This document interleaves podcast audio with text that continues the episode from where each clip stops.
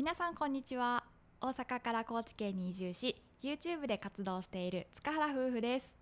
この番組では都会から田舎に移住をした私たちが地方移住や田舎暮らしについて楽しくお届けしております。よろしくお願いします。はい。本日はですね私妻の小夏が一人で初めて頑張ってみようと思います。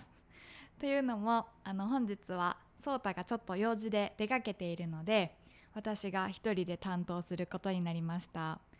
で今までのラジオでも颯太が一人で喋ってる回っていうのは何回かあったんですけど私一人で喋るのは今回が初めてなので今あの録音ボタンをポチッと押して始めたらちょっと心拍数が上がってきましたね。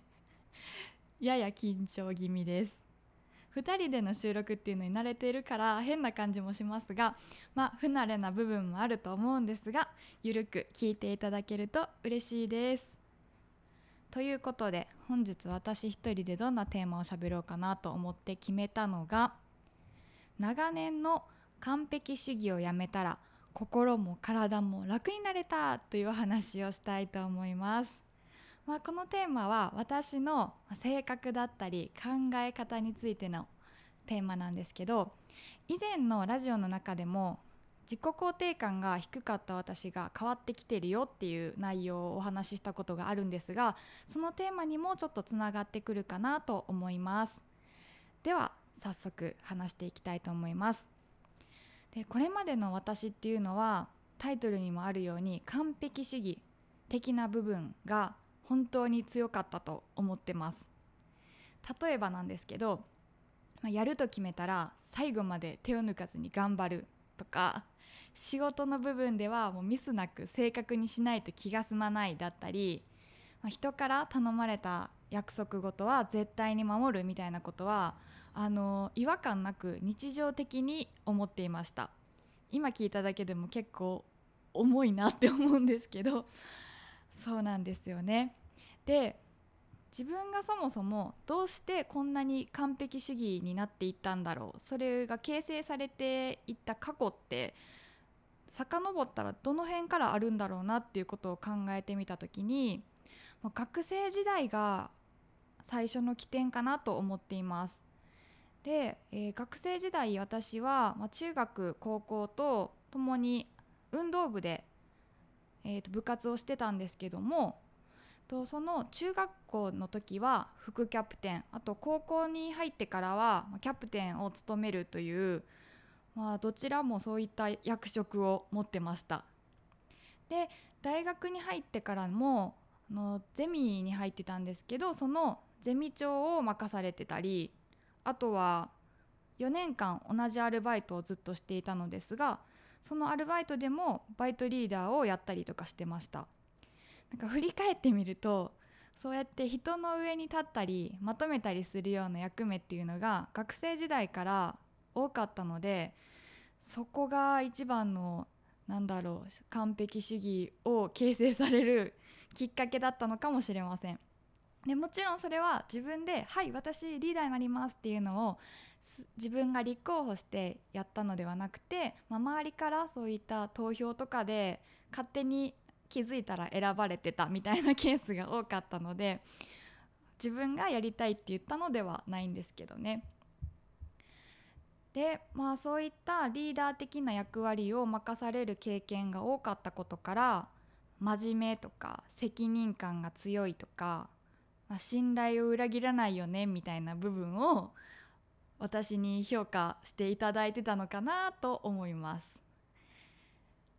でですね社会人になってから就職してからっていうのもその完璧主義な部分はどんどん形成されていったように思います。ただその完璧主義っていうのは度が過ぎちゃうと自分自身にマイナスな影響をもたらすことになると思ってます。でどんな感じだったかなと改めて思い出してみたんですけど例えばその自分自身の仕事だったり自分自身への理想像みたいなのが高くなりすぎて要求水準を自分で勝手に上げてしまってるっていうこんなもんじゃダメだまだまだできるみたいな感じでかなりストイックになってたと思います。なのでそうなることで思いがけないミスとか自分ではちょっと気づいてなかった些細なことで失敗しちゃったりとかするとそれだけでもめちゃくちゃへこんだり引きずったりします。ここでこうしておけばこんなしょうもないこと防げたのにみたいな感じですごい後悔します。あとは人に頼るのが下手くそなので自分だけで頑張ろうとしちゃうみたいなところはすごくあります。これは多分そのキャプテンとかやってた時からも結構思ってたことなんですけどみんなをまとめなきゃとか自分がどんどん先に先に行かないとみんながついてきてくれないよねみたいなことを勝手に思ってたのでその頼るっていうことがすごい苦手だったと思います。まあ、あとはそうですね結果を出さないとダメなんじゃないかとか他の人にどういうふうに思われてるんだろうっていう他人の評価みたいなところも気になってたりだとかもうそもそもその仕事以外の部分でもなんかこう変に完璧主義みたいなとこが働いちゃうので気軽にするとか気楽に行こうよみたいな考えになることすら苦手だったかもしれないです。適当なとこが自分ではあると思ってたんですけどそうかなと。で結果的にそうやって自分をどんどん完璧主義の思考に当てはめていってしまうことによって相手にも厳しくなっちゃう。相手にも同等のことを求めてしまう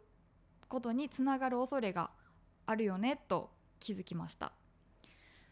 で、まあ、仕事以外のことで私たちは今あの結婚して2年目になるんですけど結婚する前も約半年間同棲をしていて、まあ、同棲から結婚に至ったんですけどその、ね、他人と初めてこう一緒に生活をするという中でも当初2人の中でも結構価値観のズレというかあの私が勝手に許せない部分みたいなのがいっぱいできてしまって自分自身でも今日は家事をここまでしないといけない。ここまで終わらせたら OK みたいな感じで、まあ、自分のその日々の疲れというか体調面と相談せずその家事をやりきることをベースに考えてたりだとか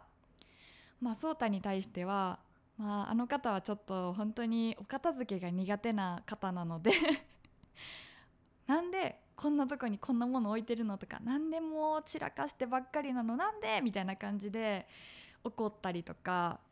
結果それを一人で自分自身で疲れさせてしまってる状態に陥ってたことがあります。はいそんな感じでちょっと話しててもだんだん私も自分の過去を振り返るだけで疲れてきたんですけどまあ当時ねこうやって柔軟性がなんでこんなになくてなんでいつも自分でこうガチガチに当てはめ肩にはめて過ごしてるのかなっていうのはすごく悩んでました。で自分自身を自分で苦しめちゃってるなっていうのも気づいてたし完璧主義であることっていう私に対しては決して好きではなかったですね。うん。だから気軽に考えたりだとかいつでも感情があの波がなくて穏やかな人って周りにいると思うんですけどそういう人がとても羨ましいなっていうふうには思っていました。で先ほども言ったようにあの同棲から結婚に至るまででなかなか私が暴れていたので 何度もそうたくんをですね夫を困らせてしまったんですけど、まあ、そういうことがあるたびにちゃんと話を聞いてくれてその中で、まあ、ある日突然言われたことがあります。でっていうのは今でもすごく覚えてるんですけど、まあ、そんなになんかいつも苦しい苦しいって思うんやったら完璧主義をやめてみたら？で小夏の思ってる普通っていうのはみんなやったり俺の思う普通とは違うんやでっていう風に言われたことがあります。なんかそれを聞いた時にはっって思いました。なんか自分で苦しめてるつもりはなかったんだけど結果的に自分のしてる行動が完璧主義であることによってしんどくしんどくさせてたしその自分自身の基準っていうのを勝手に人に押し付けてた部分とかもあるのかもしれないって思って確かにそうやなと思ってすごくそこで考えを改めようって思いましたね。でそこからまあ意識していることっていうのは今いくつかあるんですけど4つぐらいかなあります。例えば1つ目がその100%じゃなくて80%ぐらいでもできたら OK って思うようにしてます。以前の私だったら100%じゃなくて80%しかできなかったことの残りの20%をすごくダメだって思ってたんですけど今はその8割でもできたらもうこれで十分やんみたいな感じでできた方に意識を向けるようにしています。2つ目がなんとかなるよねって思って 行動することです。これはあの夫の颯太から何回ももう何万回と言われてるかもしれないんですけどなんとかなると思ったらええねんっていつも言われます。で失敗っていうのはどんな時にでも絶対に起こるものだからもう気楽に考えて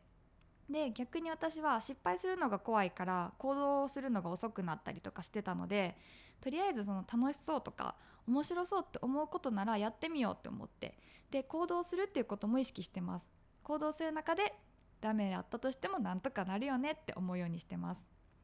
あとまあ以前は変なプライドが邪魔していたその人に頼るっていう部分も自分で勇気を出して勇気を出してというか気軽にですねできないって思ったことはできないっていうし人に頼るっていうのも大事にしてます。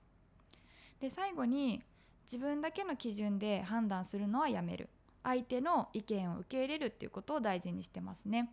で相手の意見をちゃんとこうフラットな状態で聞いたらあこんな考え方もあるのかと思ってこの今まで自分がいかに狭い世界で生きていたかっていうことに気づくことができるようになるのでちゃんと相手の意見を聞くようにしています。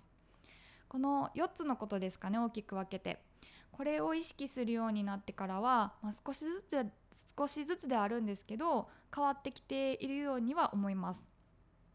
で実際も私も思ってるんですけど夫の颯太からも最近変わったなと言われることが多くなってきて、まあ、それを言われるとやっぱり嬉しいなって思いますね。